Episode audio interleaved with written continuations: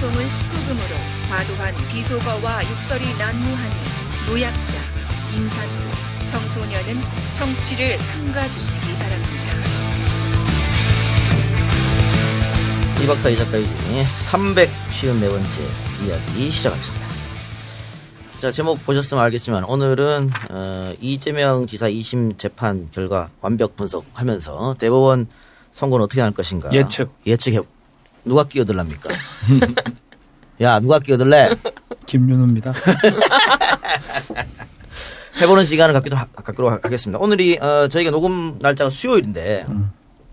화요일 날 김경수, 이재명, 양정철 세 사람이 모였습니다. 긴급 회동인가요? 뭐. 원팀 강조 이런 것 같아요. 음. 민주당 분열하지 말자, 지금 어려운 시기니까. 근데 원래 이게 전해철 의원까지 함께 합류하려 했었거든요. 네. 그래서 우리는 하나다 보여주려고 그랬던 것 같고, 또 이재명 지사, 김경수 지사 다 어려운 시기입니다. 두 사람 다 우리가 생각했을 때는 이해가 안 되는 판결이기 때문에 어, 이재명 지사 이야기를 오늘 하고 다음에는 또 김경수 지사 이야기를 한번 하는 시간을 갖도록 합니다. 예. 그래서 오늘 드림팀을 꾸렸습니다, 제가. 야, 초호화 군단. 뉴스 공장 따라하는 거 아니에요? 뭘 따라해요? 뉴스 공장 그대로 나왔구만, 아, 지금. 나 진짜. 뉴스 공장이 내 펜을 다 뺏어갔어, 내가 늘 말하지만. 기분 주시오라 그래, 여기. 예, 그래서, 아, 그러나 뉴스 공장보다 아, 출연료는 두 배로 드린다, 이게. 어, 그건 확실하죠. 아, 예. 예. 어, 확실합니다. 네, 확실합니다. 아, 세 배일걸요? 예, 그딴 뭐 티비에스 조물애기들하고 다릅니다. 예. 두세 배 드린다. 네. 약속 드리면서. 네, 드림팀을 일단 음. 소개하도록 하겠습니다. 자, 먼저 요즘 핫한 인물 새롭게 떠오르고 있어요. 네. 예, 우리 판사 출신 변호사 김윤우 변호사 나왔습니다. 어서 오세요. 아, 네, 안녕하십니까. 김윤우입니다. 예. 이제 방송에 좀 적응이 됐습니까? 아니요. 좀 떨지 마세요. 그래 떠는데. 또 또 떨어 또 떨어. 아니 왜, 왜, 왜, 왜, 왜, 왜. 예, 예. 그 방송을 안 하시던 분이 마이크 앞에 처음 서면 음. 당연히 떠올 수밖에 없어요. 쉬는 시간에 하는 말씀이 훨씬 재밌어요. 아, 그러니까. 예. 예. 방송 이 마이크 딱 꺼주시면 그러니까. 정말 재밌는 얘기를 예. 많이 하시거든요. 온에어만 들어오면 떤다. 근데 뭐 과묵해지세요. 이제 익숙해질 때가 아마 올 것 같습니다. 이것만 더 하시면. 네, 네 감사합니다. 예, 기대해 보고요. 어, 신장식 변호사 나왔습니다. 어서 오십시오. 네, 안녕하세요. 신장식입니다. 예, 정치 하다 하다 안 되니까 변호사 한, 한 거라고. 아, 뭐 그래. 그렇기도 하죠. 십이 년 마지막 주만 해서 똑 떨어지고, 아, 갑자기 훅 들어오시네. 아, 따, 잠깐, 땀나잖아. 아, 동네에서는 그게 주로 세일즈 포인트입니다. 아, 네. 아. 예, 오늘, 하여튼 잘 분석해 주시고요. 또, 예, 변호사계 최초로 성대모사를 네. 하시는 신유진 변호사 나왔습니다. 네, 안녕하세요. 네, 어서 네. 오십시오. 오늘 뭐 준비한 거 있습니까? 없습니다. 성공하는 거 아닙니까? 아니요, 그러면은 시청률 떨어져요. 박근혜 잘해, 박근혜. 박근혜요? 박근혜? 박근혜, 박근혜를 먼저 했죠. 네, 짧게 해서 박근혜. 박근혜요? 네. 친애하고 존경하는 국민 여러분. 또 이제 또 잘하지, 잘한다니까. 네. 전영민을 넘어서 잘한다. 네. 섬뜩하네. 오, 잘한다. 거기까지만. 네, 여기까지 음, 딱 해야 돼요. 더 길게 하면 뽀록 나니까 실력. 잘한다. 그리고 박주민 변호사. 네, 안녕하세요, 박준입니다. 네, 안녕하세요, 이승엽입니다. 안녕합니다. 예, 드림팀을 꾸렸기 때문에. 오늘 아주 좋은 이야기가 나올 것 같습니다. 한 분 더 계십니다. 이분도 핫한 분인데 장용진 기자. 네. 예. 막 맨날 고소서 올라. 또 늦게 오네 또. 아, 요즘에 정신실 놓고 다닙니다. 어... 오늘 일곱 시에 녹음하기로 약속을 했는데 예? 일곱 시 오 분인데도 안 나와가지고 전화를 했더니 음. 왜? 그러더라고요.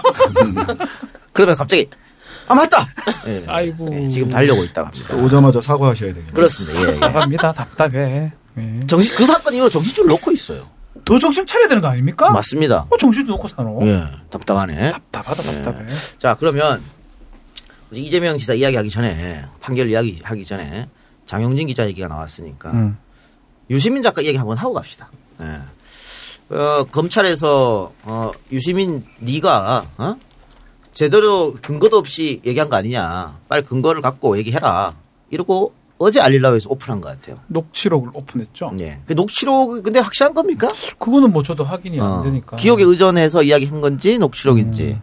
근데 유시민 작가의 이야기를 들어보면 원래 워딩이 더 센데 내가 순화시켰다라고 했거든요. 네. 녹취록이 있었을 가능성도 있을 것 같긴 합니다. 네. 있으면 좋은데. 네, 있으면 좋은데. 아니 그리고 아 윤석열이 지금 반응을 보면 아니다 거짓말이다. 내가 그런 사람 언제 만났냐. 이런 걸 안 하고 있거든요. 네네. 그러니까 만남 자체는 부인하지 않는 것 같아요. 네. 그렇죠. 네. 그래서 거기에서 나온 대화는 부인하지 않고 그게 어, 왜 근거가 되느냐. 대사의 근거가 되느냐. 그렇게 얘기하고 있기 때문에 어. 그 말을 했는 거는 맞는 것 같다. 음. 근데 그 말을 하는 게 과연 옳은 일이냐. 그러니까 아직 자유한국당이 고소 고발도 안 한 상태인데 대통령이 어, 내정만 한 상태에서 검찰총장이 이 새끼 나쁜 새끼는 안 된다. 어? 나쁜 놈. 자기한테 그런 권한이 없습니다. 네. 네. 대통령의 고유권한인데 이 사건. 그쵸. 근데 내가 건의하겠다. 네. 이렇게 한 것은 검찰총장이 수사가 아니고 정치를 하려는 게 아니냐. 그러니까 뭐 내서 할 수 있는데. 신 변호사님 말씀드리기 전에. 네. 네. 자, 사과부터 하고. 사과하세요. 뭐 한 집까지 지금. 건. 죄송합니다. 에이, 예, 장윤이 다 달려왔습니다. 그래도 한 달에 열 번 더 사과해. 앞으로 또 사과할 일 있으면 또 사과하겠습니다. 네. 어, 미안해요. 예. 이 하여튼 뭐 이 드림 드림팀에 오 점을 지금 남기려고 있어요. 예. 자, 마이크 좀 빨리 당기시고 자, 예. 좀 준비하시기 바랍니다. 예. 오늘 무슨 얘기 할 하는지는 알죠? 네. 예, 그래요. 자, 신장식 변호사님. 네네. 어, 뭐, 난, 저는 내사할 수 있다고 생각을 해요. 네. 내사야 뭐 수사기관의 고유 권한이니까 그렇죠. 하다가 내사 종결할 수도 있는 거고 하는데 문제는 내사를 했다라고 하는 것 자체를 부인하는 것 자체가 오히려 더 음. 약간 이게 뭐, 뭔가 있는 거 아니야. 왜 시작했는지 음. 그리고 왜 그게 종결됐는지에 대해서 분명히 밝히고 있지 못하다는 거. 그 다음에 내사를 할 수 있어. 근데 내사를 하고 그 얘기를 분명히 다리를 건너서 그 기역시 뭐 이렇게 나오는 예. 청와대에 음. 대통령과 직접 이야기할 수 있는 사람을 불러다 놓고 나쁜 놈이다라고 이야기하는 그 시점 장관 내정되기도 전인데 그 시점에 검찰총장이 어, 장관으로 거론된 사람들의 사람에 대해서 조국 전 장관에 대해서 그런 이야기를 하는 것 자체는 굉장히 부적절하다. 예. 검찰총장이 할 일은 아니다 이렇게 보여요. 예. 아니 그 뭐 민정수석이나 다른 다른 데서 내부적으로 무슨 문제가 있는지 하는 감찰하거나 조사하는 부, 부서는 달리 있잖아요. 음. 본인이 뭐 그걸 다 하려고 그래. 검사가 뭐든지 다 하려고 하니까 우리나라 문제지 사실. 음. 예. 자 장영진 기자. 네. 법조 올해 출입하셨으니까 네. 이런 경우 봤나요? 내사를 했다 안 했다 가지고 이렇게 논쟁을 벌이는 것 자체가 이상하다고 생각이 들어요. 그러니까 내사를 했다라는 말을 부인하는 것도 되게 웃겼어요. 음. 그러니까 솔직히 장관쯤 되는 사람을 그렇게 비리 혐의로 이렇게 수사를 할 건데 내사 없이 바로 수사했다는 게 더 이상한 거 아닌가요? 음. 오히려. 오히려 오히려 그렇죠. 근데 어쨌든 지금 검찰총장은 내사를 안 했다고 했으니까 만약에 네. 내사를 했다고 되면 거짓말한 게 되는 거거든요. 대국민을 향해서 그게 이제 문제가 되는 것이고 그. 검찰총장이 내가 살펴봤는데 참 나쁜 사람이다라고 했다는 것은 음. 본인이 뭘 들여다봤다는 거 보고를 받았다는 거잖아요. 아, 그리고 그 보고가 상당히 구체적이었고 그렇죠. 증거의 내용이 좀 있었다라는 걸 의미하는 거거든요. 그거 없이 내가 들여다봤더니 상당히 나쁜 놈이더라. 내가 상업적으로 좀 얘기를 아는데, 아는데 네. 들여다보니까, 들여다보니까 나쁜, 나쁜 놈이야. 근데 이런 류의 보도가 사실 그 이 조국 사태 초반부에 많이 나왔었어요. 그래가지고 왜 그 그 검찰총장이 옛날에 이제 그 사모펀드 관련된 수사를 많이 해봤기 때문에 직감적으로 알아서 이 부분에 대해서 수사를 들어갔다, 수사를 지시했다 이런 얘기까지도 그런 보도가 되게 공공연히 돌아왔거든요. 그뿐만 아니라 그를 위해서 사전에 상, 상당 기간의 그 내사를 거쳤다는 보도 역시도 있었어요. 근데 이제 와가지고 갑자기 아니다라고 하는. 내사 했다 하면 안 돼? 그냥 했다고 해도 돼요. 그러면 저는 내사가. 어, 적절하진 않았다고 보여져요. 저로서는. 저는 음. 제 생각에는 내사가 적절하지 않았기 때문에 검찰에서 부인하는 거고, 그, 그리고 그 근거가, 뭐, 객관적 근거가 있냐라고 하는데, 유시민 저 이사장이 공개한 그 진술 어. 자체도 저는 어, 일정 근거가 된다고 보여져요. 그 음. 사모펀드에 대해서 아는데 라는 얘기가 나왔고, 음. 사모펀드에 대해서 안다고 나쁜 놈이라고 할 수는 없잖아요. 등식이 음. 성립되지 않는데, 사모펀드, 나쁜 놈, 등, 이렇게 말할 거면은 뭔가를 조사했고, 내사를 했다. 내사에 어. 대해서는 적절하진 않았다라고 그 백혜련이고 그 민주당 사람들 왜 또 이상한 소리 말합니까? 그 뭐 근거가 된 건 아니다. 뭐 근거가 음. 증거가 없다라고 재판에서 말... 증거로 쓰기에는 약하다, 취약하다. 아, 근데 재판에서 증거로 치기를 쓰기에는 약할지 몰라도 기사 쓰기에는 그 정도 근거면. 근데 나는 거예요. 솔직히 두 수 앞을 더 내다보잖아. 유시민 이사장 뭐 안 갖고 있겠나? 네, 그런 소문은 오래전부터 들을 들렸어요. 있겠지 들렸는데 음. 아니 재판 백혜련 의원이 뭐 재판에서 뭐 좀 하기가 좀 불충분하다. 그럼 이거는 이게 수사거리입니까? 이게 사실? 그래, 이게 뭐라고? 아, 이게 특수부에서 수사할 거리야? 김 변호사님 쑥 들어와요, 그냥. 말할 기회 기다리고. 이재명 판결 연구하고 있다, 지금 아직까지. 형, 그, 그 말을. 아, 계속 연구하세요. 일단, 우리 짧게 끝낼 테니까. 이거 저 특수부에서 수사할 거리다. 아니, 일반, 일반. 저 조사부에서 배당 받아갖고 조사할 거리도 안 됩니다 이거는. 네, 유 장관에 대한 조사를 특수부에서 하는 거 하시는 네. 거죠. 네. 그렇죠. 갑자기 훅 넘어가. 아니 나 짜증 나갖고. 네. 저 옛날 재판할 때 이런 일이 있었는데요. 네. 공판 중에 네. 어, 모 검사 고위 정관이 있었어요. 그 음. 사람이 어, 신문 질문사항에 그 사람 이름이 계속 검색이 됐어요. 음. 지금 미국가 계신 분이 있잖아요. 음. 그 이인규 음. 검사장이. 이인규 음. 어, 중소부장. 그러니까 공판 검사가 발끈하면서 질문에서 그 이름 빼라고. 아. 네. 실명 빼라고 왜 그 이름을 음. 넣느냐. 이 딱거의 이름을. 어, 너희 같은 것들이 어찌 뭐 당신은 당신 어 뭐 부모님이나 어른 이름이 실명이 재판에서 거론되면 좋느냐 그러면서 오. 재판장이 깡패들이고 말이죠. 재판장이 너무 노, 황당해하더라고요. 네. 왜냐하면 재판장한테 그거를 요청하는 것도 아니고 어, 그런 것도 아니고 그냥 변호사한테. 재판장 신경 안 쓰고 무시하고 그냥 바로 그 변호사 검사가 공, 변호사한테 바로 공격하고 응. 그 빼라고 막, 막 이런 식으로. 하니까 이 재판장도 놀랬던 네. 기억이 있어요. 어. 네. 그래서 지금 네. 이제 총장이 공격을 당했으니 특수부가 네. 나서자. 그래, 우리가 그래 그거라니까 특수부 게 아니야 사실은. 네. 네. 이 특수부가 왜 하냐고 이거를. 네. 그러니까 명예훼손 사건에 특수부 나서는 건 처음 봤어요. 알겠습니다. 완전 오바예요. 나는 그 서울 중앙에서 그 배당한 것도 오바고 그렇다고 형사부한테 또 하는 게 맞지. 나는 더 웃기는 게 그거를 어떻게. 이게 명예훼손 사건이 아니라 증거인멸 사건으로 또 바꿔가는 것도 지금 명분은 그거잖아요. 증거인멸이다. 그러니까. 그래서 전화 통화를 가지고 증거인멸까지 간 건데 또 처음 들어봤어요. 음. 또. 이거 그래서 말이 안 되는 건데. 저는 뭐 내사 부분도 그래요. 이거 대통령이 지명한다는 얘기는 뭐 오래전부터 있었잖아요. 지명할지 안 할지 모르는 네. 거지. 어. 말할 어쨌든. 지명할 가능성이 높다고. 높다고. 음. 그래서 들여다본 것 같은데. 그렇죠. 그게, 그게 정치라고 봐요 나는. 그렇죠. 그게 정치지. 네. 응? 네. 어. 오른손 왼손에 딱 쥐고 있다. 아, 그렇지. 요거 요거 빨 어. 그, 저, 저 빨간 휴지줄까 파란 휴지줄까 아. 이런 어, 것처럼. 그래, 아니, 그래서 쥐고 있다 하나씩 내는 거예요. 마치 검찰총장이 네. 인사권을. 그렇지. 우리 말 안 들으면은 아무 아무나 저, 저 법무장관 못 합니다. 이런 거잖아요. 그 그렇죠. 저기 영화 더킹하고 똑같은 거예요. 음. 영화에서처럼 내사 다 해놓고 하고 있다가 자료 갖고 네. 있다가. 거론되는 놈들 다 조사해 본 다음에 음. 야, 새끼는 안 될 것 같은데 그럼 음. 자료를 내면서 대통령한테 임마 아닙니다. 음. 지금 이거잖아 지금. 그리고 그게 내사 아니야 그게? 네, 딱 덮고 자기네가 덮고. 필요 없으면 덮고. 어. 자기가 살려주고 싶으면 임마 맞습니다. 네. 그만이잖아. 네, 그러니까 맞아.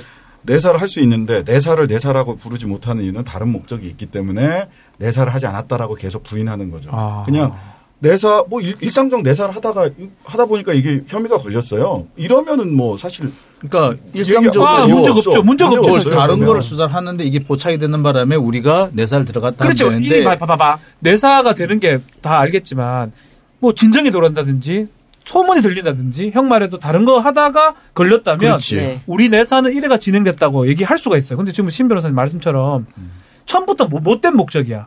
조국 씨발 올라가면 우리가 한번 해보겠다. 그렇죠. 한다? 그런 가능성이 그 마음으로 때문이죠. 했기 때문에 내 사람 말을 못하지 않느냐가. 야 어차피 노란딱지 맞는데 욕해 그냥. 십새끼들 그냥. 아니, 노란딱지 막 붙더라 요새 진짜. 막 붙어. 미쳐버리겠어. 유튜브 하지를 못하겠어. 노란딱지 못하겠어. 나경만 못나며. 아니, 아니 그, 아니다. 진보, 진보 유튜브도 다 붙어요. 다 붙어요, 요즘. 근데 특히 저는 이 건 같은 경우는 제가 그 전에 몇, 몇 번 방송에서도 말씀드렸듯이 이게 그 문무일 총장 시절부터 문무일 총장 후반기부터 음. 이게 내사를 한 흔적이 있다고 제가 몇 차례 말씀을 드렸었어요. 음. 그래서 그 조국 사태가 내기, 일어나기 전 초반기에 초반기에 제가 이제 전직, 그러니까 고위 검사장들을 몇 번 우연찮게 연달아 만난 적이 있는데. 한동훈이라 얘기하세요. 뭐. 아니, 한동훈. 전직 아니. 아니잖아요. 그 사람. 아, 현직이네. 어, 그러니까 전직 그 고위 검사장들 몇 사람을 만난 적이 있는데 그 사람들이 얘기를 너무 그 사람들이 얘기하는 얘기가 음. 일주일 뒤에 일주일 뒤에 그 보도가 되고 보름 뒤에 그 검찰이 수사를 착수하고 이렇게 어. 하더라고요. 그러니까 그래서 비, 보면서 그러니까 피의사실 공표를 요즘 보니까 쓰리 쿠션으로 해. 그러니까. 기자한테 바로 하는 게 아니라 하고. 전관한테 해서 전관이 아. 기자한테 가게 쓰리 쿠션으로 들어와. 그러니까 요새 요새는. 지금 그런 식으로 왔는데 음. 그게 뭐냐면은 정말 제가 볼 때는 그렇다고 해서 그 전관하고 현직하고 어떤 긴밀한 전화 통화나 연락이 있었느냐 그건 아닌 것 같아요. 왜냐하면은 제가 볼 때는 이 전관이 자기가 하고 하다가 나온 거야. 그래서 지금 지나간 진행되는 이 과정에 대해서 자기 속에 머릿속에 있기 때문에 적절한 시점에 흘려주는 거고 음. 그게 짝짝짝짝 맞아서 움직인다는 그런 느낌을 제가 받았거든요. 알겠습니다. 예, 알겠습니다. 우리 장윤진 기자는 말을 또 간략하게 알겠습니다. 예, 핵심만 그러니까 핵심만 또 실수하잖아요. 사과하세요, 빨리. 죄송합니다. 네. 길게 실수하지. 자, 그러면 광고 듣고 와서 본격적으로 어, 이재명 재판에 대해서 이야기해 보도록 하겠습니다. 너 요즘 헤이브로 맨즈 브라운 올인원 로션 안 발라? 어이구 각질 봐. 요즘 얼굴이 좀 거칠긴 한데 이게 각질 때문이었어? 당연하지. 일단 헤이브로 맨즈 브라운 올인원 로션부터 발라. 비피다가 각질을 없애니까 피부결 좋아지지. 얼굴도 환해지지. 네 얼굴도 완전 괜찮아질 수 있어. 남자의 자신감 각질부터 시작하자. 헤이브로 맨즈 브라운 올인원 로션. 포털에서 헤이브로를 검색하세요. 오랜 역사, 인간의 건강과 함께해온 녹용. 그 좋은 녹용이 오십 년 이 대에 걸친 녹용 전문가의 손에서 새롭게 태어났습니다. 정녹원의 천비고. 청정국가 뉴질랜드에서 엄선된 녹용에 육령근 홍삼 등 국내산 원재료를 고집한 천비고. 다른 제품과 녹용 함량의 기준이 다릅니다.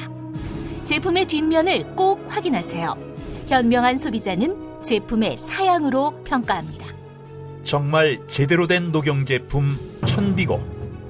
이제 사랑하는 사람들과 자신을 위해 챙겨주십시오. 감사 선물로도 참 좋습니다. 팟캐스트 청취자분들은 전화 공팔공 이팔팔 팔팔공팔이나 카카오톡 플러스 친구에서 일 대일 채팅으로 주문하신 후 할인 혜택 꼭 챙기세요. 예, 광고 두 개 듣고 왔습니다. 첫 번째 광고는 찬바람에 더 촉촉하고 환한 얼굴을 만드는 헤이브로 맨즈 브라운 올인원. 피부 방어력을 올려주는 명품 원료와 노벨상을 받은 수은 원료가 듬뿍 들어가서 쌀쌀한 바람에 더 촉촉하고 환한 얼굴을 만들어주는 프리미엄 올인원 로션입니다. 차갑고 건조한 바람이 부는 요즘 같은 날에도 명품 원료들이 여러분 얼굴을 환하게 지켜드립니다. 십 퍼센트 더 저렴하고 더 편하게 사용할 수 있는 정기 구독 서비스도 많은 분들이 신청해주고 계시다고 하네요. 지금 바로 포털에 헤이브로를 검색하셔서 여러분의 소중한 얼굴을 지켜주세요. 왜? 참 즐겁게 안 읽는다 참. 사고 싶겠네 내가. 인상 막 쓰면 십 퍼센트 더 저렴하게 협찬해도 되게 안 되지. 자, 두 번째 광고입니다. 드셔본 분들이 인정하는 정녹원의 천비고와 정녹수입니다. 싸늘한 바람이 부는 요즘 어, 천비고, 정녹수의 어, 시, 시기입니다. 자, 더디지만 좋은 제품을 만드는 정녹원, 또 네이버 스토어, 팜, 쇼핑몰 후기들을 참조하면요 다 알 수 있을 겁니다. 이제이 청자분들이 직접 전화나 카카오 일대일 채팅하면 큰 혜택으로 저희가 모시겠습니다. 천비고, 정녹수 주문하시고 개봉기나 후기 사진을 페이스북이나 인스타그램, 인스타그램 에스엔에스에 올려주시면 또 태그해 주시면 작은 선물을 드리는 이벤트를 진행하겠습니다. 해시태그는 정녹원, 정녹수, 천비고, 홍삼, 녹용입니다. 많이 관심 가져주세요. 야, 내가 하는 거에 늦게 읽는 거밖에 없네. 뭐 다르냐? 야, 니는 썩질내면서 이렇게 썩질겠냐. 예, 알겠습니다. 강원은 거기까지 하고요.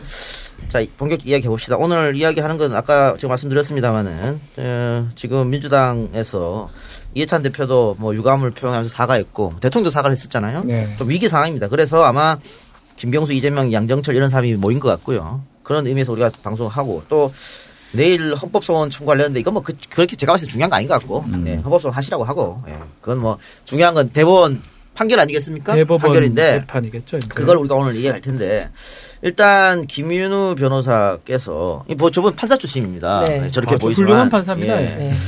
근데 어, 우리 녹음하기 전에 뭐라 했냐면 판결문을 쓱 보더니 이심 판결. 야, 판결문이 엽기인데라고 하셨습니다. 예, 그 왜 그런 이야기를 엽기 엽기 아까 엽기. 쓰레기라고 했죠. 아, 아, 아니, 아, 제가 잘못 들었네. 아니, 아, 내가 잘못 들었네. 그건 내가 잘못 들은 거예요, 그러면. 아니, 잘못 들었어요. 아, 내가 잘못 들었구나. 어, 어, 예. 어, 예. 자, 판결문이 엽기라고 한 이유가 있을 것 같아요. 일단 그 왜 그렇게 말씀하시는지 이유를 좀 들어보겠습니다. 아, 일, 일단은 이 판결에서 그 이 지사가 발언한 내용이 쭉 나오다가 어디가 허위다라는 부분에서 이 지사 발언이 약간 왜곡되어서 나타납니다. 어. 그러니까 정확하게 말씀을 드리자면은 어, 처음에 이 지사가 어, 케이비에스, 케이비에스에서 열린 경기도지사 후보자 토론회가 오월 이십구일 날 이천십팔 년 오월 이십구일 날 있었을 때 예. 그때 말한 답변 내용은 어, 일단 그때는 어, 어머니 등등 다른 형제분이 진단을 의뢰했다. 음. 그런데 저는 그걸 직접 요청할 수는 없는 입장이었다. 음. 제 관할에 있기 때문에 제가 최종적으로 못하게 했습니다. 요거까지 다 사실이거든요. 예. 맞는 말이죠, 이거는. 예, 그다음에 엠비씨에서 그 유월 오일 날 이천십팔 년 유월 오일 날 열린 경기도지사 후보자 토론회에서 했던 말은 우리 김영환 후보께서 저보고 어쩌고저쩌고 있다 주장을 하고 싶으신 것 같은데 사실이 음. 아닙니다. 아, 정신병원에 입원시킨 건 형님의 부인, 그러니까 제 형수와 조카들이었습니다.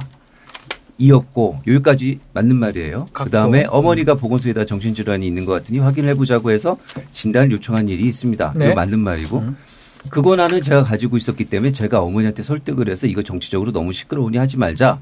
못하게 막아서 결국 안 됐다는 말씀을 또 드립니다. 음. 여기까지 한, 한 문장이거든요. 그렇죠. 이제 여기까지만 얘기를 했는데 판결에서는 허위라는 부분이 음.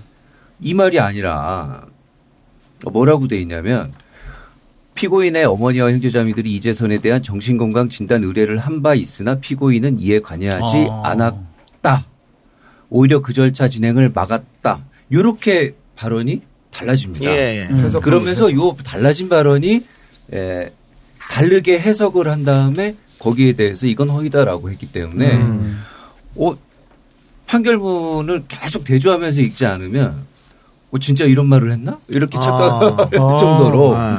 교묘하게 네. 이렇게 발언을 왜곡해놨어요. 음. 그래서 이게 어, 이렇게 할 수가 있나. 형사법의 기본은 법이고 사실이고 애매하면 피고인한테 유리하게 하라는 거거든요. 그렇죠. 죄형법정주의라든가 형사에 있어서. 우리도 좀 이해하기 어렵는데 그렇죠? 네. 네. 네. 네. 뭐 애매한 음. 이, 뭐 어, 의심스러운 경우에는 피고인의 이익으로라는 음. 게 법률관계나 사실관계에 있어서 기본적 원칙인데 이거는 맥락이고 뭐고 없이 그냥 갑자기 아, 이 지사가 말한 거 이런 뜻이야. 이렇게 얘기한 거야 라고 한 다음에 그게 허위야 라고 지금 가버린 거죠. 예, 예. 예, 워딩을 근데 그 앞에는 워딩을 그대로 직접 인용을 다 해놓고도 정작 이 부분이 허위다라고 하면서 이 지사는 이렇게 말했다라고 할 때 해석을 또 엉뚱하게 보는 음. 거예요. 예, 예. 일단 거기서부터가 음. 예, 이 판결의 예, 엽기적인 부분이 제일 중요한 부분이기도 하고 음. 이, 예, 예. 이 허위사실 공표 예. 부분이. 네. 신유진 변호사는 이 판결문 보고 네. 다 봤을 때 어떤 게 문제점이라고 보십니까? 저는 음. 어, 여기서 뭐 이 절차 진행을 지시를 한 부분이 일, 있고 일부 절차가 진행이 되었다. 그런데 이런 사실을 숨기려고 했다. 이런 의도. 음. 이 발언의 의도를 가지고 판단을 하면서 어, 이렇게 숨기려고 한 의도를 보아하니 적극적으로 반대 사실을 진술한 것과 마찬가지로 예, 예. 라는 이 표현을 했어요. 예. 그러니까는 음. 이거를 어떤 발언을 그대로 이제 말씀하신 것처럼 발언을 그대로 해서 판단을 한 게 아니라 음. 해석을 해서 아. 마찬가지다라고 네. 해석을 그러니까 해서 법이라는 것은 어떤 잘못을 저지르면 거기에 대해서 판결하면 되는데 네. 너 그거 이렇게 하려고 그렇게 한 거지 네. 이렇게 판사가 추측해버렸다. 네, 추단을 해버린 네. 거지. 어. 적극적으로 진술한 것과 마찬가지라는 말로 음. 치환을 하면서 음. 너는 적극적으로 허위 사실을 공표했다라고 음. 판단을 해버린 거죠. 예, 예. 사실은 뭐 이 발언 자체로는 숨기려고 음. 했다라는 정도인데 그치만 이거는 이코르 음. 어. 공표다. 적극적인 음. 허위사실 공표다라고. 음. 저도 똑같아요. 이거는 반대로 가능해요. 네. 아니라고 또 볼 수도 있는 거예요. 해석하기 나름이거든요. 네. 그렇다면 우리 지금 김윤우 판사가 얘기한 것처럼 당연히 무죄로 가는 게 맞다고요. 의심스러운 피고인 이익으로 가기 때문에 그걸 지 마음대로 해석해가지고 처벌까지 가버린 거거든요. 그 부분이 가장 잘못됐다 음. 생각이 들어요. 저는. 그러니까, 그러니까 이번 절차에 관여했다라고 하는 얘기. 관여가 어디서부터 어디까지가 관여입니까? 그러니까. 예. 근데 아 이건 허위사실. 그러면 관여. 그러니까 관여란 말을 지금 아까 이 지사님 워딩을 보면 한 적이 없어요. 한 적이 네. 없거든요. 네. 그러니까 네. 요 보면은 이렇습니다. 그 강제 입원 절차에 전혀 관여하지 않았다는 표현을 직접 사용하지는 않았고 나머지 발언은 일부 사실에 가까운 표현이기는 하나라고 네. 하면서 선거인들이 위 발언을 접하실 때 받게 되는 인상을 종합적으로 고려하면 어, 적극적으로 반대되는 사실을 진술한 것과 마찬가지. 그게 이상하단 거야. 돼 있거든요. 이거는 뭐냐면은. 그래야 안 되지. 글쎄, 이거는 지나친 뇌피셜인 것 같다는 예, 생각이 들어요. 네. 뇌뇌망상입니다. 네. 네. 네, 맞습니다. 그게 이제 공직선거법이 구십사 년에 이제 저 김영삼 전 대통령께서 뭐 돈은 묻고 입은 푼다고 해서 만드셨잖아요. 근데 음. 그 전에 오십 년대, 육십 년대 제정된 대통령 선거법이나 국회의원 선거법에는 어, 허위사실 공표와 관련해서 어, 이제 허위사항을 공표하거나 공표하게 한 자로 규정되어 있다가 음. 칠십이 년도 유신독재 체제 이후에 개정이 되면서 국회의원 선거법에 에, 허위사실을 공표하거나 공표하게 한 자 또는 사실을 왜곡하여 공표한 자, 공표한 자까지 포함해서 처벌 대상을 확대했다가 네. 구십사 년에 이 왜곡을 뺐어요. 또 줄였잖아요. 그렇죠? 네네. 어. 그리고 일본에는 아직 왜곡이 남아있거든요. 음. 근데 이 왜곡은 명백하게 이제 허위가 아니라 약간 음. 사실을 비틀어서. 그릇되게 음. 보이게 한다든가 음. 뭐 다른 사실과 약간 달라 보이게 오인되게 할 수 있는 상황. 예, 네. 그거를 다 이제 포함하는 거거든요. 음. 지금 말씀하신 대로 신 변호사님 지적하신 대로 어, 허위 사실은 아닌데 왜곡. 이, 이렇게 어, 사실과 달라 보이게 하면 그것도 어, 허위나 한 가지야라고 한 거는 사실은 어, 허위 사실 공표를 사실을 왜곡하여 공표한 자로 지금 유신시대법처럼 음. 확대해서 간 거죠. 음. 예. 근데 형법 그렇게 확대해석하면 안, 안 되거든요. 되죠. 안 되죠. 네. 형법은 엄격하게 해야 되고 명확하게 해야 명확하, 명확성의 원칙에 부합하, 음. 부합하게 명확하게 해석해야 되고 명확하게 만들어야 되고 법 제정 자체도. 음. 음. 그리고 해석했을 때 아까도 말씀해 주셨지만은 그 피고인에게 유리하게 불명확하면 피고인에게 다 유리하게 해석해 줘야 돼요. 근데 가장 불리하게 뇌피셜을 법의 언어로 포장하고 어 그 왜곡죄까지 사실은 넓혀서 판결한 거다. 예. 이렇게 보여요. 예. 그리고 또 하나 있습니다. 이게 만일 허위사실 공표에 들어간다고 합시다. 범주에. 네. 근데 공표라는 건 대중들에게 널리 알리는 의미도 공표라는 게. 네. 네. 그렇다고 봤을 때 티비 토론 그 제한된 시간 그것도 네. 질문자가 저, 저쪽에 있고 네. 내가 대답하는데 내가 주도권을 못 잡기 때문에 질문자의 주도권에 의해서 답할 수밖에 없는 그런 상황. 네네. 그거를 공표로 갈 수 있느냐? 왜냐하면 저쪽 질문자 시, 시, 그러니까 리드하는 시간이니까 내가 따라갈 수밖에 없다고. 음. 그러니까 지금 이 판결은 어, 티비 토론의 특성을 완전히 무시했다. 그렇죠. 그러니까 공표라고 할 수 없는 걸 공표라고 하지 않았느냐 이렇게 보이거든요. 네, 저도 그래서 그 부분을 제가 아까 이제 말씀드리고 싶었는데 부연 설명을 지금 해주신 건 네. 마찬가지인데 한편으로는 허위 사실을 공표해야 되는 건데 이거는 자기 변명 내지는 네, 방어 어. 이런 소극적인 표현이란 말이에요. 그렇지. 적극적인 어떤 사실을 알려주려고 할 막 한 게 아니라 자기 방어의 말들을 음. 따와 보니 아 숨기려고 했구나라고 하면서 이거는 반대 사실로 음. 어, 적극적으로 공표한 걸로 봐야 된다라고 봐야 된다라는 어떤 그 판결문이 아니라 주장을 지금 보는 것 같아요. 그러니까 음. 의견 개진 같아요. 그러니까 판결문은 그렇지. 어떤 그렇죠. 결정을 해야 되거든요. 음. 근데 새로운 의견을 제시했다라고 좀 보여줘요. 네. 그래서 이 판결문에서. 맞습니다. 네. 지금 여러분 저기 지금 네 명의 변호사와 음. 또 장용진 기자 법조 몇 년 출입했습니까? 십이 년. 십이 년에 또 법학과 출신입니다. 여기 또. 그 이재명 기자 후배죠? 중앙대. 예. 예. 게다가 쟤 또 만주 변호사 아닙니까? 어, 아, 이동형 만주 변호사. 네, 변호사들이 다 깔려있어요, 여러분들. 그래서 그냥 이게 툭툭툭 튀어, 얘기하면 막 튀어나오는 건데, 음. 어, 재판부에서 인정한 걸 다 인정한다고 쳐도, 아, 또 하나 네. 문제는. 음. 이게 과연 백만 원을 넘어갈 정도. 그러니까 백만 원이 중요한 게, 백만 원 이상이면 이제 음. 도지사가 아웃이니까. 그렇죠. 네. 이게 백만 원 이상 넘어갈 정도의 잘못을 저질렀느냐. 어? 비근한 예로 이천십육 년 총선에서 허위사실 유포로 총 열여섯 명이 문제가 됐는데 단 한 명도 아웃된 사람이 없어요. 그렇죠. 단 한 명도. 그렇죠. 전부 다 기소, 구십, 기소 팔십. 유예, 팔십만 원, 음. 칠십만 원, 오십만 원. 유예. 그게 뭐냐면 이제 이 재판관들도 똑똑해져 갖고 이 판결 법조문도 당연히 중요하지만 이 유권자들 음. 삼십만, 오십만, 백만 유권자들의 선택이 더 중요하다. 음. 그 값어치 판단한 거거든요. 그렇죠. 그래서 요 정도 잘못인데 하면 안 된다? 근데 지금 경기도 같은 경우는 천만, 천만이라고. 유권자는 뭐. 삼백오십만 정도. 네. 그 사람들이 뽑은 거예요. 그런데 네. 이거를 삼백만 원을 때려서 날려, 날려야 했겠느냐. 이런 의문점이 듭니다. 자, 자 굳이, 네. 굳이 정말 그렇게 추단할 수 있고 지 뇌피셜로 네. 판결문을 쓸 수 있다고 가정하더라도 과연 벌금을 삼백으로 할 수 있느냐. 또 허위사실 공표가 세 개였어요.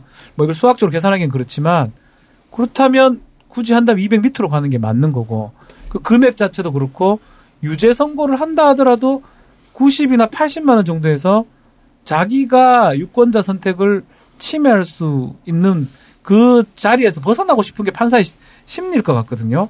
그럼 저는 한 번 더 임상기 판사 생각을 들여다보면 이거 쬐야 되겠다. 이 지사 날려야 되겠다. 이런 생각을 갖고 판결을 했다고 볼 수밖에 없지 않느냐 이런 생각이 드는데요. 근데 좀 참고로 할 만한 판결이 있는 것이 이제 자유한국당 김진태 의원 같은 경우에도 지금 음. 지난 총선에서 허위사실을 유포한 혐의로 그 재판에 넘겨졌죠. 그래서 음. 일 심에는 유죄 판결이 나가지고 벌금 이백만 원이 나왔습니다. 그런데 음. 항소심에서 무죄가 나왔거든요. 그런데 이분 같은 경우에는 이분 왜. 가지 마요. 이 사람. 하여튼 이 양반이. 이 양반이 뭐라고 뭐가 문제가 됐느냐면은 십구 대 국회의원 개인 공약 이행률을 볼, 해보니까 음. 그 김진태 의원은 공약 이행 평가가 칠십일 점 사 퍼센트로 강원도 내 삼 위다라는 음. 내용의 그 문자 메시지를 보냈어요. 근데 음. 그 문제가 근데 그런 자료가 공표된 적이 없다라는 음. 거거든요. 그래서 이것이 허위사실 유포한 것이다라고 해서 일 심에서는 유죄가 됐는데 항소심에서는 이 정도만 가지고 다소 음. 과장일 수는 있겠지만 음. 허위라고 볼 수 없다라고 음. 해서 무죄 선고됐어요. 그런데 이 정도 기준을 따지면은 이재명 지사는 유죄라고 보기 어렵죠. 아무것도 안 했어. 예. 아니 전부 다 이걸로 따지면 그 열여섯 명 다 아웃이에요. 아, 아웃 정도가 아니지 뭐 그 사람들. 박영선이 뭐라고 그랬냐면 뭐 때문에 재판 갔냐면 구로구 초등학교 전, 전체 초등학교 어, 평균 학생 수가 뭐 이십삼 명 이하입니다. 음. 이랬단 말이야. 음. 근데 보니까 이십삼 명 이상인 곳이 몇 군데 있었어. 어. 이게 거의 사실로 걸어봤어요. 그거는 진짜 사실과 배치된다고. 근데 이건, 이것도 재판도 못 갔다고. 선고였지, 어? 그거. 그러니까 이런 식으로 예를 들어 토론회에서 발언, 어? 그 다음에 뭐 연단에서 발언한 음. 거, 그 다음에 뭐 선거 때 저 차 타고 가면서 떠들잖아요. 음. 스피커 잡고. 한두 개만 좀 사실 아닌 걸 말하면 다 집어넣지. 그렇지. 다 집어넣을 수 있다고. 대통령 선거 말하나 다 집어넣을 수 있는데. 안 그렇죠. 그래요? 말하면 그렇죠. 걸린다고. 네. 그럼 말하지 말을 꺼내야지. 침묵 유세해야 돼. 네. 그러니까 이 그 양형과 관련해서 이제 삼백만 원의 적정성에 대해서 이제 이야기를 하던 중인데 예. 제가 아주 재밌는 지금 모 당에서 굉장히 중요한 일을 하고 계시는 중요한 직책에 계시는 분이 그 학력 위조로 해서 허위사실 공표에 걸렸어요. 음. 예. 근데 사실 학력 위조 같은 경우는 다 백만 원 이상 나오던 무조건 아, 네. 무조건 거의 백만 원 이상 나오던 음. 거예요. 근데 이 양반이 어, 안 날라갔어. 음. 일 심에서 날라갔는데 이 심에서 안 날라갔어. 근데 음. 그 판결문을 보고 정말 신박했는데 어. 이 학력 위조가 당락에 영향을 끼치지 않았다. 그러니까, 그러니까 네. 당락에 영향을 끼치지 않았다라고 음. 해서 음. 그래서 직을 유지할 수 있도록 팔십만 원 그렇지. 하겠다. 네. 네. 네. 지금 모 정당의 원내대표 네. 하시는 분이 그렇죠. 네. 그러니까 지금 이 심 판사는 그 토론에서 한 말은 당락에 영향을 미쳤다라고 썼다 거잖아. 썼거든. 네. 그렇게 생각하는 거예요. 상대가 안 됐어. 아니 더블스카가 났는데 더블스카가 났고 그 다음에 그 티비 토론 몇, 시청률 몇 프로 나왔다고. 누가 몇, 몇 마리 받겠냐고. 그래서 이거는 사실 당락에 오십 당시 그 이재명 지사가 오십육 점 사 퍼센트 네. 득표를 했기 때문에 그리고 이 위 삼 위랑 표차가 워낙 많이 나서 실은 그 논리 좀 신박한 논리였는데 저도 음. 그때도 보면서 참 아 이분은 정치적으로 운이 굉장히 좋구나. 그러더니 막 대선 의원 되고 막 돼 돼 있으신데 음. 근데 그렇다면 이 정도 차를 가지고 그때 그 얘기를 한 걸 가지고 음. 이게 당락에 영향을 끼쳤다라고 음. 저는 보기 어려울 것 같아요. 네, 그렇다면 그렇죠. 가사 다 인정을 한다고 하더라도 음. 가사가 나오고 그러네. 이러면 안 되는데 설사 가사. 하여튼간에 다 인정을 한다고 하더라도 삼백만 원은 제 과하다. 제 말이에요. 음. 그렇게 판단할 수 있어. 해석이니까 추단 그래? 추단해서 음. 유죄다 할 수 있는데 금액을 삼백 했는 거는 고의성이 있다. 음, 쨌다. 네, 저는 그렇게 생각해요. 음. 그리고 네. 일부러 날리려는 의도가 있었다. 음. 그래서 다시 나는 우리 김윤우 판사 변호사님한테. 네. 임상기는 어떤 사람입니까? 어, 그거는 제가 이제, 어, 말하기 어렵고, 네. 일단 판결에 나온 양형사유 중에. 아까 얘기하더만 너무 어렵다고. 아, 그러니까 쉬는 시간이 재밌다니까. 잘 나갔다고 아니, 뭐 어렵다 그래. 난 사람 얘기하는 걸로. 판결에 나온 네. 양형사유 중에 정말 네. 인간적으로 잔인한 건 뭐냐면. 어, 네. 들어봅시다. 예, 네, 그, 형님 문제에 대해서, 어, 모든 사람에게 해명을 했어야 되는데 왜 아직도 해명을 안 하느냐, 너는 반성을 안 한다, 이런 취지가 있어요. 음. 그리고 이거는 네 권한, 성남시장의 권한을 너네 형 정신건강 치료를 위해서 쓰려고 했던 거 아니냐, 이거 사익을 추구한 거 아니냐, 이런 음. 취재 글이 있는데 음. 이거 좀 너무 잔인하다라고 생각하는 거죠? 게 뭐냐면은 이 형님이 공인회계사였던 형님이시잖아요. 음. 이 칠남매가 그 안동에서 서울로 칠십육 년에 올라오면서 부모님이 시장 청소, 시장 화장실 청소를 음. 하시면서 지하에서 아홉 식구가 살아요. 단칸방에서. 음. 그렇게 하면서 어떻게 하면 이, 그러면서 이재명 시장은 바로 공장 취업을 하고요. 칠남매가 다 그런 상황이거든요. 그래서 그 중에서 딱 두 명만, 아, 우리가 이 생활 이렇게 살 수 없다고 해서, 어, 공부를 해가지고, 하, 형은 공인회계사가 됐고, 이제 이재명 지사는 변호사 된 케이스인데, 어, 이 형이 원래 굉장히 좋은 형이었는데, 구십오 년에 큰딸이 사고로 식물인간이 되고, 음. 구십팔 년에 큰딸이 사망하면서 약간 이제, 안 하던 현상들을 보이기 음. 시작을 해요. 심리적으로, 정신적으로. 네. 그러고 이제 특히 성남시장이 됐을 때는 막 어, 시청 직원들한테도 정말 여기 정가도 생길 정도로 이상한 짓을 하고 예. 뭐 롯데백화점 가서 보안요원도 때리고 예. 뭐 이런 걸로 정가가 생기고 그러거든요. 음. 그렇기 때문에 사실 그러다가 이제 이게 잠잠해졌다가 또 조증이 오면 이제 어머니를 공격하기도 하고 음. 이 조증이 올 때마다 엄청난 일이 생겨서 예. 어. 이런 거에 대해서 얘기를 하면 또 망인에 대한 모욕도 될 수 있고 명예훼손도 될 수 있는 부분이 있잖아요. 그러, 그런데 이걸 왜 해명을 안 하냐. 이런 식으로 지금 판결이 써 있어요. 그래, 그리고, 어. 자기가 궁금한 걸 판결문에 다 써놓으면 어떡해. 그러니까. 판사가, 글 쓰는 판사가 아, 정상입니까? 아까, 아까 저, 어, 윤석열 총장도 정말 얘기했지만. 이게 좀 비인간적이고 네. 이게, 아, 저는 진짜 정치가 이렇게 가면 안 된다고 생각하는데 네. 이런 개인적인 사정을 가지고 선거 전략으로 삼는 거는 정말 저는 좀 아, 추잡스럽다고 그래서 보는데, 임상기가 어떤 사람이냐고요. 이게 바른 미래당 이게 원래 전략이었다고 하더라고요. 김영환, 토론회에서 이 얘기를 자꾸 해서 허위사실 공표를 유도를 하고 당선 무효를 시킨 다음에 재선거를 하자 이래 거기까지 좋아요. 음. 근데 이때 이런 답이 나올 수 있었던 이유는 음. 예, 김영환 후보가 그 당시 이 구정신보건법만 알고 음. 이때 당시 적용됐던 정신보건법 조문을 몰랐어요. 음. 그래가지고 요런 요런 절, 조문이 돼 있다는 거 아니고 하니까 옛날 법만 알고 난 요즘 법을 모른다고 음. 증언까지 했고요. 음. 그다음에 이 증언이나 이 티비 토론 과정에서 여기 나왔던 진단보호 신청서, 진단으로 회신, 의뢰 회신서, 평가 의견서 이런 게 진단서가 아니란 것도 몰랐어요. 증인신문 과정을 음. 보니까. 그러니까 지, 질문이 다 틀렸으니까 그에 대한 답이 너무 힘들 없구나. 너무 힘들었던 거예요, 사실은. 예, 예, 예. 근데 그걸 갖다가 아, 왜 이거를 풀스토리를 얘기 안 하고 틀린 질문을 하면은 거기에 대해서 풀스토리를 얘기하지 왜 짧게 했냐? 그때 당시 티비 토론회 보면은 단답을 할 수밖에 없었거든요. 예.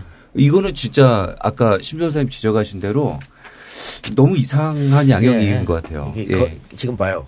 이 검찰이 정치를 하고 판사가 정치를 하고 있는 거야. 그러게요. 미리 예단을 아마 하고 들어오지 않았나 이렇게 생각 드는데 음. 또 하나 저 의문스러운 게 그 박지훈 변호사랑 우리가 얘기 저 처음에 이걸 가지고 얘기할 때 이랬습니다. 아마 날아가면 음. 직권남용으로 날아간다. 날아가면 그래, 어, 우리도 그 생각을 했지 맨 처음에. 근데 일 심은 어차피 다 무죄가 났으니까. 네. 근데 이 심에서 직권남용이 무죄가 됐고 이게 이게 날라 날라가 이유가 있단 말이에요. 그걸 저는 지금 지금도 우리 항상 걱정했던 게 아. 이게 그 공무원한테 뭔가를 자꾸 이렇게 강요를 했기 때문에 공무원 입장에서는 이게 분명히 강요라든지 직권남용이 될 것 같다. 그러니까 이게 음. 이게 제일 위험하다라고 생각했는데 그게 무죄가 나왔는데 허위사실 공표가 유죄가 나왔다는 게 같은 사실은 좀 앞뒤가 안 맞다는 앞뒤가 생각을 안 했었어요. 모순 모순이 되지 않느냐. 모순이다 이렇게 네. 생각했었죠. 예, 변호사님 어떻게 생각하십니까? 그러니까 이게 저도 사실 일 심 판결 어떻게 예측하느냐부터 그때 막 말이 많았는데, 아, 이게 지시를 내린 게 과연, 아, 그, 가능한 그 범위 낸가에 대한 고민을 많이 했기 때문에 거기에 말씀드린 게 되게 조심스러웠거든요. 근데 이제 뭐 여러 가지로 그 당시 그렇게 할 수밖에 없었던 이유라든지, 뭐 검찰이 뭐 불리한 증거는 늦게 내었고, 자신들한테 불리한 증거를 늦게 내고, 이런 것 때문에 다 깨끗하게 무죄가 나와서, 아, 잘 됐구나라고 했는데, 뭐 그렇게 판단 판단 자체를 할 수 있구나라고 봤는데 이 심에서는 납득할 수 없는 판결이 나와서 예. 이거를 과연 어떻게 이 판결문을 해설할 수 있을 것이냐라고 했고 좀 어떻게 보면 짧게 짧게 뉴스 뭐 방송에서는 해설이 거의 안 됐다고 보여져요. 예. 이해할 수가 없으니까요. 그러니까 지금 검찰이 공소장 쓰고 검찰이 생각은 이재선 씨가 정상이다. 네. 음, 그런데 그래. 네가 강제로 정신병원에 넣지 않느냐. 그러니까 직권남용이다 이거잖아요. 네. 음. 근데 이 심 파기를 음. 보면은. 아, 형님이 문제가 있다고 그래. 네. 문제가 있으니까는 직권남용은 아니다. 음. 그래놓고는 이게 허위사실로 이거 어떻게 이런 판결이 나오지? 그러니까 사실 뭐 허위사실이나 명예훼손이나 이런 것들을 볼 때 가장 중요한 게 전 그 부분적으로 문제가 있다 하더라도 전체적으로 종합적으로 판단해서 그거에 대해서 이것이 사실인지 아닌지 사실로 볼 수 있는지 아닌지 명예훼손인지 아닌지 이걸 판단하라고 그렇게 법리가 돼 있지 않습니까? 역시 만주 변호사님. 확실합니다. 그렇죠. 근데 이거는 전체적으로 보아서 오히려 문제가 없고 부분적으로 문제가 될 수 있을까가 조금 의문스러운 이런 부분인데 이거를 그 부분을 확대해가지고 문제가 된다라고 단정을 지어버렸기 때문에 상당히 좀 이거는 글쎄 이게 기존의 법리하고도 많이 좀 틀릴 것 같거든요. 근데 아니, 어쨌든 이게 배보다 배꼽이 더 큰 거고 배꼽이 배... 배를 잡아먹은 거예요. 그러니까요. 거꾸로. 음. 네. 그, 그, 그런 거죠. 뭐 직권남용 권리행사방해 부분은 무죄인데. 그러니까. 그, 예. 그 거기 허위사실 공표에 의한 공선법 위반, 공, 공직선거법 위반을 유죄로 해서 삼백만 원 이상을 했다. 조목조목 정말 이렇게 비판하고 짚고 넘어가야 될 부분이 너무 많아요. 특히 음. 저는 아까도 말씀 그 우리 김윤우 변호사님 말씀해 주신 대로 이 변호 그 이 지사의 발언을 뇌피셜로 해석해서 그렇다면 너는 유죄, 너는 음. 적극적으로 부인 음. 이렇게 간 거는 음. 좀 납득하기 어렵습니다. 음. 정말로 이 부분은 납득하기 음. 어렵고요. 음. 그 굉장히 사실은 구체적 케미가 이 지사의 이야기를 놓고 보면 이 지사의 말만 딱 놓고 보면 구체적으로 뭘 어떻게 했다는지가 불분명해요. 그러니까 사실. 말을 몇 마디 안 해요. 아, 말을 몇 마디 안 했고 아. 이 지사도 사실은 본인도 법률가인데 그렇게 음. 그냥 탁 집어서 이렇게 얘기하는 게 아니라 약간 그렇죠. 두루뭉술하게 얘기를 해요. 음. 그다음에 사실 아까도 계속 얘기했지만 토론에서 질문과 답변에 서로 의도를 갖고 했단 말이에요. 예, 의도를 그렇죠. 가지고 막 이상한 질문 계속 김영환 후보가 음, 했고. 소위 말 낚으려고 한 거였죠. 네, 네. 뭐 낚으려고 했던 거고. 그다음에 짧은 토, 티비 토론의 특성상 오고 가는 얘기를 풀스토리 얘기할 수 없는 거고. 그러다 보니까 발언이 여러 가지로 해석될 여지들이 쭉 있는데 거기서 딱 잘라서 자기 내피셜만 넌 이렇게 얘기한 거야. 하고 딱 잘라서 이야기했다는 것, 그렇게 판결을 내렸다는 것 자체가 정말 이 판결의 백미는 이거죠. 아, 백미 피고인이 나왔습니다. 이재선에 대한 강제 입원 절차 개시에 전혀 관여하지 않았다는 표현은 사실과 다르다 해놓고 비록 피고인이 이재선에 대한 강제 입원 절차 개시에 전혀 관여하지 않았다는 표현을 직접적으로 사용하지는 않았고. 아니, 이 문장이 두 개가 지금 이어져 있어요. 와, 이건 뭐지? 야, 이거 백미다, 백미. 저, 저 감탄을 했습니다. 예, 저분 판사 출신입니다. 음, 네. 역시. 만들어내려고 한 거잖아, 그러니까. 뭔가 만들어내려고, 어떻게든 엮어보려고 네. 했던 것 같아요. 박지훈 변호사가 그 이심 판결 나고 저한테 한 얘기가 일심 판결이 정확, 적합했다. 간명해 읽어보면 아, 딱 맞아떨어져. 이심 판결은 누가 봐도 이상한 거다. 이렇게 어, 얘기했잖아요. 제가 읽어보니까 뭐. 꼼꼼하기를 보진 못했지만 일심 판결이 잘 읽혀. 네. 그리고 잘 읽히는 판결문은 잘된 판결문이고 퍽퍽퍽 걸리면 잘못된 판결문입니다. 이거 지금 말했던 것처럼 거의 다 문맥이 안 맞아요. 음. 갸우뚱하죠. 중간중간에. 어, 인과관계가 중간에 퍽퍽퍽 뛰어넘어 지원차. 예, 예. 판, 판사 지원차. 음. 그 김 변호사님이 이, 이 재판의 판사였으면 당연히 이런 판결 안 내리겠죠. 아까 뭐 엽기적인 판결이라고 그랬으니까. 네, 그냥 항소기각하고 끝내요, 저희가. 항소기각. 다시 판사로 좀 보내드리면 안 되나, 그렇지? 아. 예, 알겠습니다. 자, 어, 더 혹시 문제점에 대해서 말, 말할 분이 계십니까? 아니면 하고 아니면은 자 대법원, 대법원 얘기를 해야 돼요. 예상 여기 네. 재판 과정에서 있었던 일 하나 보면서 예. 어, 최근에 유시민 그 알릴레오 그 방송 보면서 좀 연상되는 내용이 하나 있었는데요. 이 사건에서 그 어. 어머니가, 어머니가 그 이재선이란 형님한테 정신과 치료를 안 하면 용서를 못 한다. 왜냐하면 어머니가 이제 그 형님을 고소해 놓고 수사 과정에서 어, 이제 합의서를 받으려고 형님이 어머니한테 합의서를 써달라고 하니 너 정신과 치료 안 받으면 그전에 용서 못 한다라고 한 내용이 녹음이 음. 돼 있는 게 있었어요. 음. 근데 검찰이 디지털 포렌식을 하면서 증거를 다 찾아갖고 갖고 있었는데 이 피고인한테 유리한 증거잖아요. 근데 음. 사생활이라는 이유로 열람 등사를 계속 거부해 줬습니다. 거부하다가 어, 법원 명령으로 마지막 공판 때 냈었거든요. 이게 사실은 그 유시민 작가가 그 컴퓨터 왜 가져갔느냐라고 했을 때 나한테 유리한 증거 그거 음. 확보하려고 음. 라는 게 좀 보호가 돼야 되는 게 에, 나중에 검찰에서 내라고 하면 내겠지만 일단 나한테 유리한 증거를 내가 확보 안 해놓잖아요. 그럼 가면 절대 안 돌려줍니다. 네, 그러니까. 문서도 어, 검찰 예규에는 물론 압수수색 하면은 사본만 가져가라 원본 가져갔을 때 에, 요청하면은 원본을 주고 사본만 갖고 있어라라고 하지만 실제로 청구해 보면 음. 절대 원본 안 줍니다. 음, 음. 예, 예.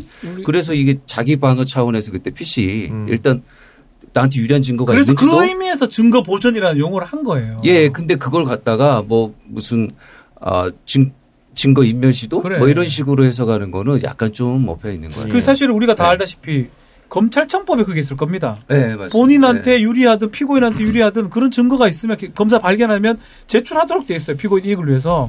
그걸 다 어겼잖아요. 이때까지. 어기니까 못 믿으니까 그 복사를 더 해놓은 예, 건데. 예. 그 만주 변호사 이게 만주 변호사 이게 자세한건 잘 모르지만 음. 결과는 잘 기가 막히게 맞추지 않습니까? 내가 이재명 일심, 이심 다 맞췄잖아요. 어떻게 네. 될지. 음. 근데 어, 그거 지금 방금 김 변호사 얘기했던 거 그 문제가 터졌을 땐 일심은 무죄 날 거라는 생각이 확 들더라고. 네. 검찰이 자기가 유리함을 다 숨겨버렸어요. 숨겼어. 네. 내야 돼. 원래 어, 내야 써야 돼. 그러니까 판사도 그거 보고 뭐야 이것들 했을 것이고. 네. 근데 이심에서는 내가 방송에서는 무죄라고 한다고 하고 저 신유진 변호사하고 사석에서는 유죄다 이거 얘기, 얘기했던 거는 그 아까 얘기한 그 정치 판사들 아~ 불안한 거야. 네. 네? 특히 이게 위, 위쪽으로 올라가면 올라갈수록 정치 파괴라거든. 네. 그거는 뭐 당연해요. 최근 들어서 그게 네. 좀 심해지고 당연해요. 있죠. 네. 최근 들어서 이제 지난번 사법농단 사건 이후에 네. 그 지금 법원의 장층부가 문재인 정부에 대해 상당히 좀 조금 이렇게 그 억가심정을 갖고 음. 있다는 생각이 많이 들어요. 아니 뭐 그건 솔직히 말해서 양승태 그래 되고 나서부터 법원에 특히 일심에 지방법원 좀 덜하지만 고등 이상에 고등부장 이상에. 다 양승태 쫄병들 아닙니까 형님? 음, 그렇죠? 아니에요? 쫄병이라기보다는 은혜를 입은 거죠. 은혜를. 그러니까, 그러니까 그 마음이 기본적으로 어, 자기가 판결 내릴 때 그게 반영될 수밖에 없다는 생각이 들거든요. 아, 고등부장 승진으로 간택을 받으셨는데 거기다가 아, 여기 또 네, 간택해 주신 어른인데 이, 우리가 네. 그때 방송에서 했습니다만 음. 임상기 판사 이심 음. 향판으로 계속 예천 뭐 음. 대구 계속 경북만 돌았다고. 대구 향판이야 그냥. 왜, 왜 올라갔어 근데 누구 때문에 올라간 거야? 서울대. 내가 죄하라고 그거를. 그래서, 그래서 이게 이상하지. 그래서 그렇죠. 제가 걱정한 거예요. 음, 그래서 진짜 되게 신기한 게 그 법적인 논리 없으신데 그럼. 이심에서 아, 왠지 불안하다고 네. 우리가 그 얘기도 했었어요 사실. 네. 근데 나는 그래도 백 넘기는 어렵지 않겠나. 어. 지가 판사면. 네. 그때, 와, 깔끔하게, 지 마음대로 써가지고. 깔끔해. 깔끔하다. 깔끔해. 야, 뭐, 씨발, 족같으면 내 맘대로 막. 그런 느낌이야. 비하인드 스토리는 원래 이분이 아니었어요. 네, 그렇죠. 어, 네, 그랬는데. 아, 중간에. 근데 그, 저기, 예규 때문에 그, 음. 어, 저기, 여기 배석 판사님 중에 한 분하고 변호인단의 한 분하고 기수가 겹치니까 아, 음. 바로 다른 부로 보냈는데 그걸 받으신 분이 임상기 부장. 예. 아싸 하면서 받아. 그러면은 대법원에서 어떤 판결이 나올까요? 얼마 안 남았어. 이제 두 달 안에 아마 결판이 날 것 같은데. 십이월이면 연말 안으로 될 겁니다. 그렇죠? 예. 네, 그러니까 예, 그러면 광고 듣고 와서 예. 대법원 판결이 어떻게 나올지 예측 한번 해 보겠습니다. 박지희 씨, 코어업이 또 완판됐네. 와, 정말 대단해. 재구매가 많아서 그런 것 같아요. 먹어보면 아침이 다르다고 하잖아요. 오빠도 그렇지? 그럼 코어업은 팟캐스트에서 유일하게 아홉 가지 활력 원료와 페루산 마카가 콜라보된 활력 비타민이잖아. 형도 매일 먹죠? 나? 코어업 없이 못 살지. 내가 방송에서 극찬하는 이유가 있어. 먹은 날과 안 먹은 날의 차이가 확 나. 은선 씨도 그렇죠? 네, 먹어보니 왜 코어업? 코어업 하는지 알겠어요. 저도 적극 추천해요. 팟캐스트 유일! 멀티비타민과 페루산 마카의 환상적인 콜라보. 검색창에 코어업 검색하세요. 긁지 말고 뿌리세요, 글루타셀. 아직도 무작정 긁고 계신가요? 지금도 밤마다 긁어대는 아이 때문에 고민이신가요? 미친 듯이 가려울 때는 긁지 말고 글루타셀을 뿌려보세요. 약국이나 검색창에서 리얼한 후기를 확인해보시고 많은 사용자들이 인정한 특허받은 글루타셀 스프레이로 긁지 않는 편안한 밤을 보내세요. 긁지 말고 뿌리세요, 글루타셀. 예, 코어업과 글루타셀 광고. 어, 코어업부터 말씀드리겠습니다. 아홉 가지 기능성 원료와 페루산 마카의 콜라보입니다. 코어업은 아홉 가지 기능성 원료와 페루산 마카가 콜라보되어 넘치는 활력을 선사하는 건강기능식품. 예, 우리 이제이 식구들도 항상 먹고 있습니다. 하루에 두 알씩. 특히 아홉 가지 기능성 원료가 단백질, 탄수화물, 지방대사를 통해 활력 에너지를 생성해주며 면역력을 향상시켜주고 유해산소로부터 세포를 보호해주기 때문에 환절기 건강관리와 활력 충전이 필요한 분들께 필수라고 합니다. 직접 경험한 팟캐스트 진행자들이 강력 추천드립니다. 하루 두 알로 넘치는 활력을 직접 경험해보세요. 투 플러스 원 이벤트 계속 진행 중이니까 포털 검색창에 코어업 검색해주시고요. 자, 두 번째 광고는 신유진 변호사가 네. 글루타셀 광고. 아, 박근혜 같이 읽어주세요. 아, 글루타셀 네 번째 광고는 아니, 안 사요 그러면. 그럼 안 사요 누가 사냐 그거를. 진짜 그럼. 야. 가려움 완화에 글루타셀 스프레이입니다. 날씨가 많이 차가워지고 있습니다. 피부 건조가 본격적으로 시작되는 이쯤 되면은 많은 분들이 가려워하면서 불면의 밤, 불면의 밤을 보내고 있는 경우가 많은데요. 아픈 것은 참아도 가려운 것은 참기 힘들기 때문에 긁지만 말고 긁지만 말고 글루타셀을 뿌려보시기 바랍니다. 이미 많은 분들이 이제 광고를 통해 글루타셀을 직접 경험해보고 사용자만이 올릴 수 있는 생생한 리뷰를 수천 건씩 올리셨는데요.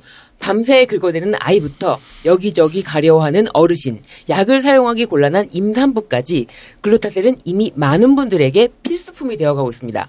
전국에 있는 글루타셀 취급 약국이나 인터넷에서 구입하실 수 있으며 재구매, 고, 재구매 고객들이 많아 대용량 이벤트는 계속된다고 합니다. 네, 글루타셀 한 번씩 사용해보시면 좋을 것 같아요. 저희 또 막 건조하면 더 가렵기 때문에 어, 글루타셀 한 번 구매하려고 예. 지금 생각 중이에요. 감사합니다. 광고는 거기까지 하고 자, 우리 저 어, 시계 반대 방향으로 장용진 기자부터 가봅시다.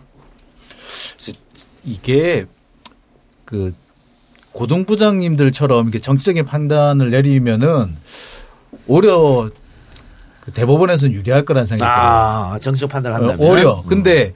지금 대법관에 계시는 그러니까 진보 성향의 대법관들이 음. 또 그런 분들은 또 아니더라고요. 음. 그래서 이게 제가 걱정스러운 거는 이게 그 어떤 유무죄 부분에 대해서 다툴 수가 있는 거면은 이게 이제 대법원에서 그 사유, 그 재판 사유가 되잖아요. 파기환송 사유가 되는데 양형에 대해서는 좀 다툴 수가 없지 않습니까? 더군다나 이게 그 벌금 삼백만 원 가지고는 다툴 수가 없거든요. 따라서 이 판단 어떻게 되냐에 따라 가지고 유무죄가 아니라 양형의 문제로 가버리게 되면은 아 이게 좀 곤란해질 수 있지 않겠느냐. 그래서 계속 유무죄를 다투긴 하겠지만 그 부분에서 좀 걱정이 된다. 그다음에 또 한 가지는 아까 말씀드렸듯이 진보 성향의 대법관님들이 정치적 판단을 잘 안 하기 때문에 그 부분에서 좀 오히려 불리할 수도 있다라는 생각이 좀 들어요. 네. 신변? 저는 사법농단 이후로 사법부가 신뢰를 회복하기 위해서 지금 굉장히 많이 긴장하고 있어요. 지금 뭐 검찰개혁으로 음. 지금 뭐 나라도 어수선한 마당에 사법부에서는 우리라도 지금 제대로 판단을 내야 된다라는 그런 의식도 있고, 그런데 이 판결문을 딱 읽어보면, 이 항소심 판결문을 읽어보면 갸우뚱? 이게 무슨 소리야? 그래서 왜 허위사실 공표지? 여기서 한번 갸우뚱할 것 같아요. 그래서 사법부가 신뢰를 회복하기 위해서는 이런 부분에 대해서 털 거는 빨리 턴다라는 의미에서 이 부분은 좀 아니다라는 판단이 나올 수 있을 것 같아요. 나는 이제 우리 장용진 기자랑 좀 반대로 생각하는데, 고등부장까지는 약간 직업판사라면 대법관들은 좀 저는 좀 덜하다는 생각이 들거든요. 음.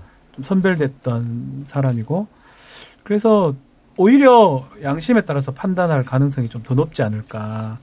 내랑 뭐가 다른데? 양심에 진짜... 따라 판단할 거기 때문에 오히려 불리하다고.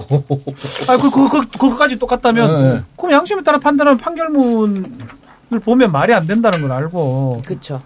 난 그렇게 결, 네. 그러, 그렇게 결론을 내려주는 게 이 도민이나 경기도민 음. 이런 것도 생각, 유권자도 생각해야 되거든요. 그러니까 그런 결론이 나는 게 정상적이라고 판단할 것 같아요. 예. 똑같은 취지지만 저는 그래서 음. 무죄가 나오는 게 맞지 않나. 예. 뭐 양심 뭐 떠나서 저는 저 제 제 판단으로는 허위사실이라고 하는 이 법리를, 허위사실이라는 부분을 어떻게 적용할 거냐 부분에서 잘못했다 이렇게 음. 그러니까요. 네. 음. 나올 것 같아요. 파기할 것 같아요. 파기 어. 무죄 취지 파기환송하지 않을까. 네. 예. 자판 자판할 수. 파기 자판도 할 수 있나요? 파기 자판 확 해버려 해버리는 게 낫지 않나 이거? 뭘 더 따져야 돼? 음. 파기 자판 무죄 해버리면 제일 좋겠는데 사실. 뭐 그러니까 하여튼 보통 이제 대법원의 사건이 올라가면 이게 뭐 사실포섭, 뭐 법리오해 이렇게 두 가지로 음. 분류를 하거든요. 근데 사실포섭에 가면 거의 다 기각이지만 음. 이거는 이제. 기본적으로 죄형 법정주의 문제도 있고 음. 뭐 해서 일단 법리 오인 쪽으로 분류가 될 것 같아요. 법리 오인으로. 예. 그리고 뭐 지금 사실은 아까 뭐 제 해석을 또 이상하게 했다고 했는데 거기다가 또 말을 안 했지만 말을 한 거나 다름없다 이런 음. 어, 이 특이한 해석이 있잖아요. 근데 원래 우리가 엽기적인 어떤 해석. 예, 말을 안 한 걸 가지고 어떤 말을 했다고 해석하려면 뭐, 뭐 처음에 말할 의무가 있거나 그다음에 그렇게 해석할 만한 또 상황도 있거나 이런 요건들이 있는데 그런 요건 다 무시하고 너 그 말 안 했으니까 어 이렇게 해석돼. 상황상. 이게 요런 그 해석 과정도 너무 특이하고 그래서 기존의 법리랑 안 맞는 부분이 많아서 어 제 생각에는 파기가 될지 않을까. 이유 자체로 그러니까 뭐 정치를 떠나서도 좀 그래야 되지 않을까 그런 생각이 듭니다. 한번 뭐 여쭈고 싶은 게 뭐 재판 연구관들 있잖아요. 젊은 판사들. 음. 아마 우리 김윤우 변호사님하고 동기거나 한두, 한두 기수 낮은 그 정도 하고 있을 것 같은데 그 배당받은 재판 연구관이 이런 것들을 다 보고서를 내지 않을까요?